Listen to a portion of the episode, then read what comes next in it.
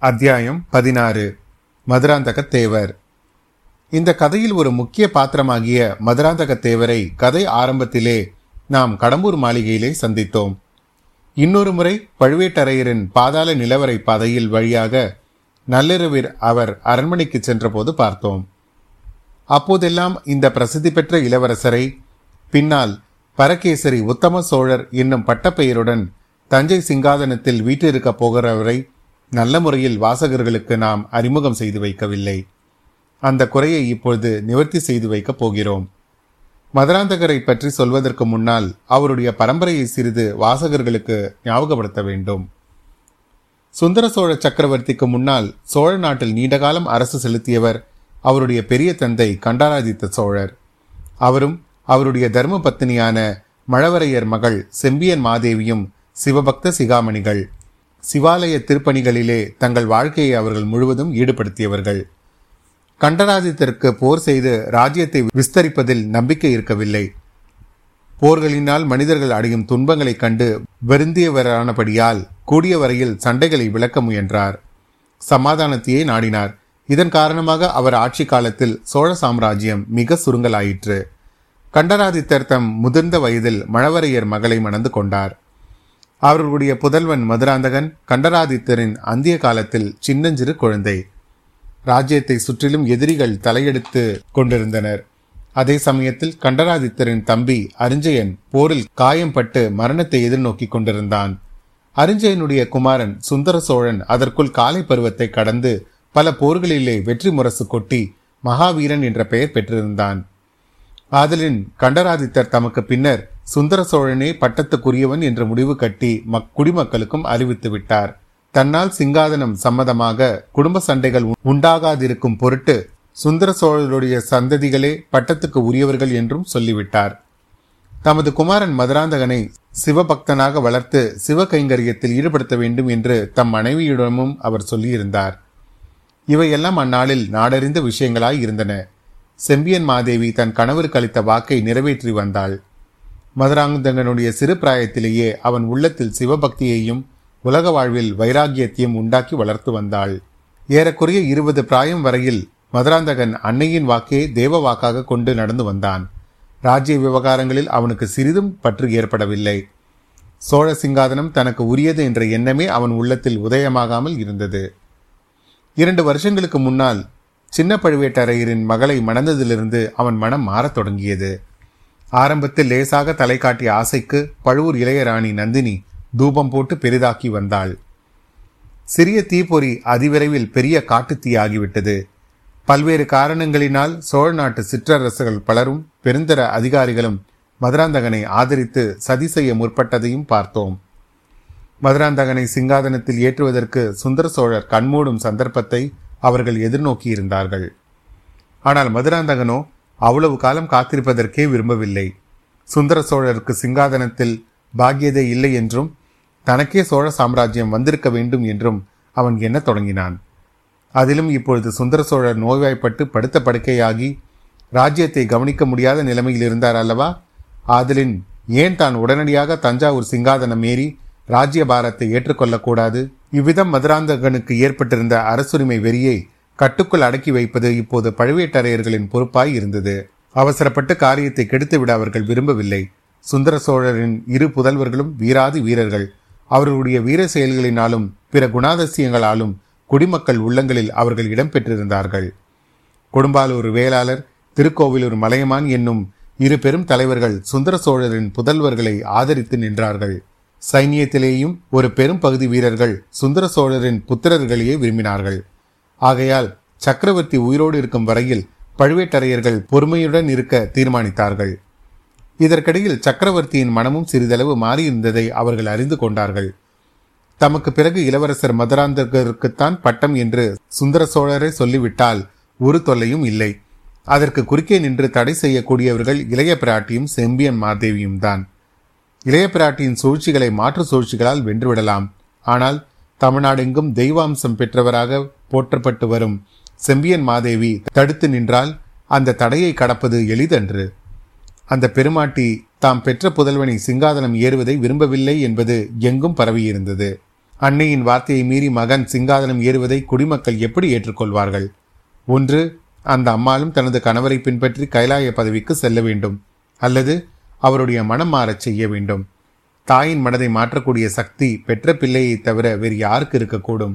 ஆதலின் அன்னையிடம் சொல்லி அவர் மனதை மாற்றும்படி மதுராந்தக தேவரை அடிக்கடி பழுவேட்டரையர்கள் தூண்டி கொண்டிருந்தார்கள். மதுராந்தகர் இந்த காரியத்தில் மட்டும் உற்சாகம் காட்டவில்லை. ராஜ்யமாலும் ஆசை அவர் உள்ளத்தில் வெறியாக மூண்டு கொண்டிருந்தது. ஆனால் அன்னையிடம் இதை பற்றி பேச மட்டும் அவர் தயங்கினார். ஏன்? அந்த மூதாட்டியை சந்தித்து பேசுவதற்கே அவர் அவ்வளவாக விரும்பவில்லை. இப்போது செந்தியன் மாதேவியே தஞ்சைக்கு செய்தி சொல்லி அனுப்பியிருந்தார். தமது கணவருடைய விருப்பங்களின் முக்கியமானதொரு விருப்பத்தை நிறைவேற்ற திட்டமிட்டிருப்பதாகவும் அந்த சந்தர்ப்பத்தில் தன் குமாரன் தம்முடன் இருக்க வேண்டும் என்றும் தெரியப்படுத்தியிருந்தார். அதன்படி சின்ன பழுவேட்டரையர் மதுராந்தகரை பழையாறைக்கு போய் வரும்படி கூறினார். இச்சந்தர்ப்பத்தில் தஞ்சை சிங்காதனத்துக்கு தமக்குள்ள உரிமை பற்றி தாயிடம் வாதாடி அவருடைய மனதை மாற்ற முயலும்படியும் சொல்லி அனுப்பியிருந்தார். அத்தியாயம் பதினாறு நிறைவுற்றது. அத்தியாயம் பதினேழு. திருநாரையூர் நம்பி. மதுராந்தகத்தேவர் தமது பரிவாரங்களுடனும் வந்தியத்தேவனுடனும் பழையாறை நகருக்குள் பிரவேசித்தார். ஆரியப்படை வீடு பம்பை படை வீடு புதுப்படை வீடு மணப்படை வீடு முதலான வீரர்கள் வாழும் பகுதிகளில் வழியாக ஊர்வலம் சென்றது. பிறகு கடைவீதிகள் குடிமக்கள் வாழும் பகுதிகள் ஆலயங்கள் ஆலயங்களை சுற்றியிருந்த சந்நிதி தெருக்கள் முதலியவற்றின் வழியாகவும் சென்றது. ஆங்காங்கே ஒரு சிலர் வீட்டு வாசல்களில் நின்று பார்த்தார்கள்.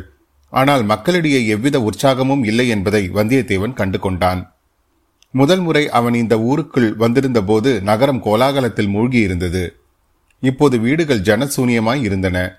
பழையாறை பாடடைந்த நகரமோ என்றும் சொல்லும்படி இருந்தது. மதுராந்தகத்தேவர் மீது பழையாறை மக்கள் அவ்வளவாக விசுவாசம் கொண்டிருக்கவில்லை என்பது வெட்ட வெளிச்சமாக தெரிந்தது. வந்தியத்தேவனுக்கு இது ஒரு விதத்தில் சௌகரியமாய் இருந்தது. தன் முகம் தெரிந்தவர்கள் யாரேனும் தன்னை பார்க்கும்படி நேரவும் அதனால் தொல்லை ஏற்படவும் இடமில்லை அல்லவா? இவர்கள் சோழ மன்னர்களின் புராதன அரண்மனை வீதியை நெருங்கிக் கொண்டிருந்த சமயத்தில் இன்னொரு பக்கமிருந்து பெரியதொரு ஊர்வலம் வந்து கொண்டிருப்பதை கண்டார்கள். அந்த ஊர்வலத்தின் மத்தியில் திறந்த பல்லக்கு ஒன்று வந்து கொண்டிருந்தது. அதில் இருந்தவர் யார் என்பது நன்கு தெரியவில்லை. ஆயினும் யாரோ சிவனடியார் என்றும் இளம் பிராயத்தினர் என்றும் தோன்றியது. சிவிகைக்கு முன்னும் பின்னும் ஜனக்கூட்டம் அதிகமாய் இருந்தது. கையில் தாளங்களை வைத்து இனிய ஜங்கார ஒலிகளை எழுப்பிக் கொண்டு சிலர் பல்லக்கின் முன்னாலும் பின்னாலும் பாடிக்கொண்டு வந்தார்கள். இடையிடையே திருச்சிற்றம்பலம் ஹரஹர மகாதேவா என்ற கோஷங்களுடன் திருநாரையூர் நம்பி வாழ்க பொல்லா பிள்ளையாரின் அருட்செல்வர் வாழ்க என்ற கோஷங்கள் எழுந்து வாணி அலாவின. மதுராந்தகர் அந்த ஊர்வலத்தை அசூயை கொண்ட கண்களினாலே பார்த்தார். பக்கத்தில் இருந்த வீரனை பார்த்து ஏதோ கேட்டார். ஆம் பல்லக்கிலே வருவர்தான் திருநாரையூர் நம்பி என்று அவன் மறுமொழி கூறினான். இருந்தாலும் என்ன தடபுடல்?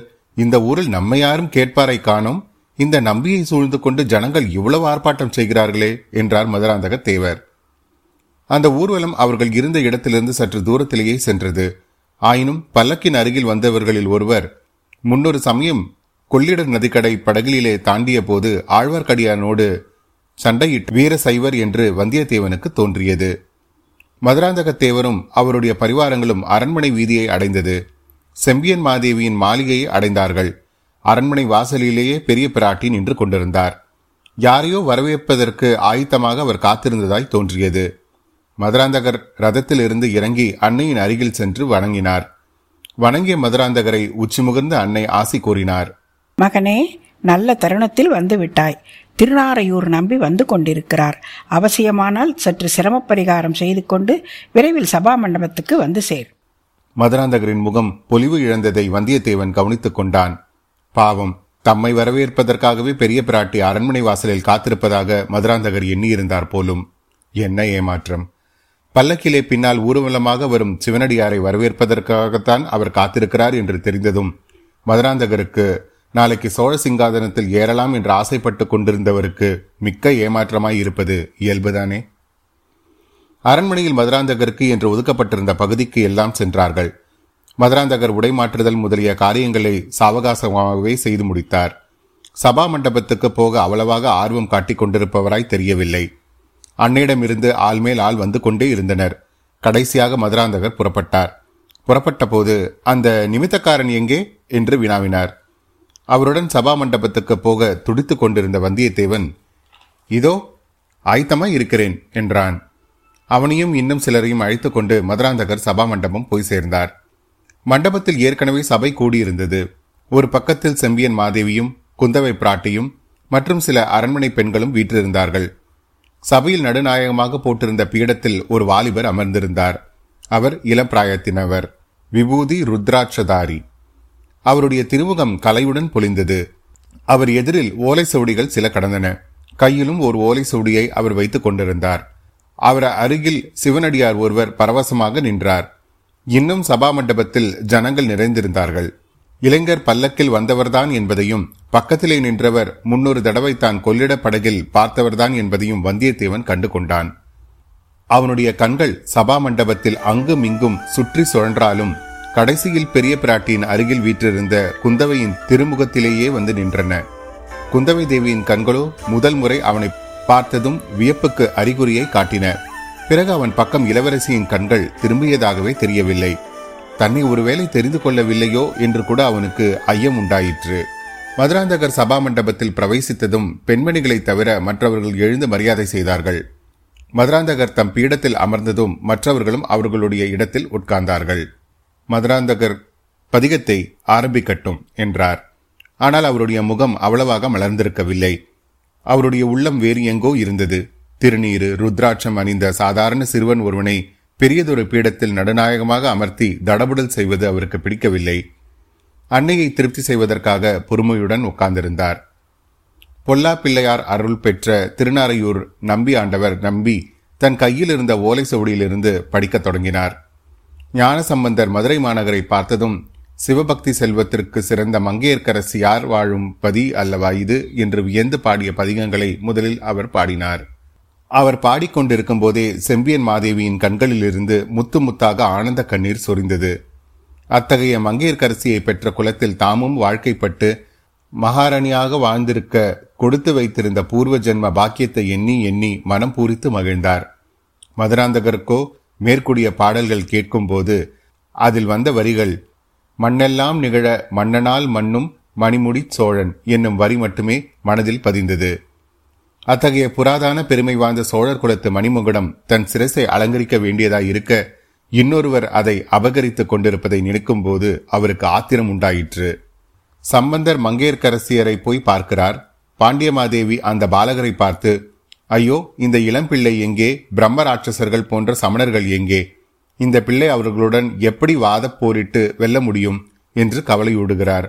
திருநாரையூர் நம்பியாண்டவர் நம்பி பாடியபோது செம்பியன் மாதேவி தம்மையே மங்கையர்க்கரசியாகவும் பதிகம் பாடிய நம்பியையே ஞான சம்பந்தராகவும் பாவனை செய்து கொண்டு இந்த உலக நினைவையே மறந்து மனம் பூரித்தார்.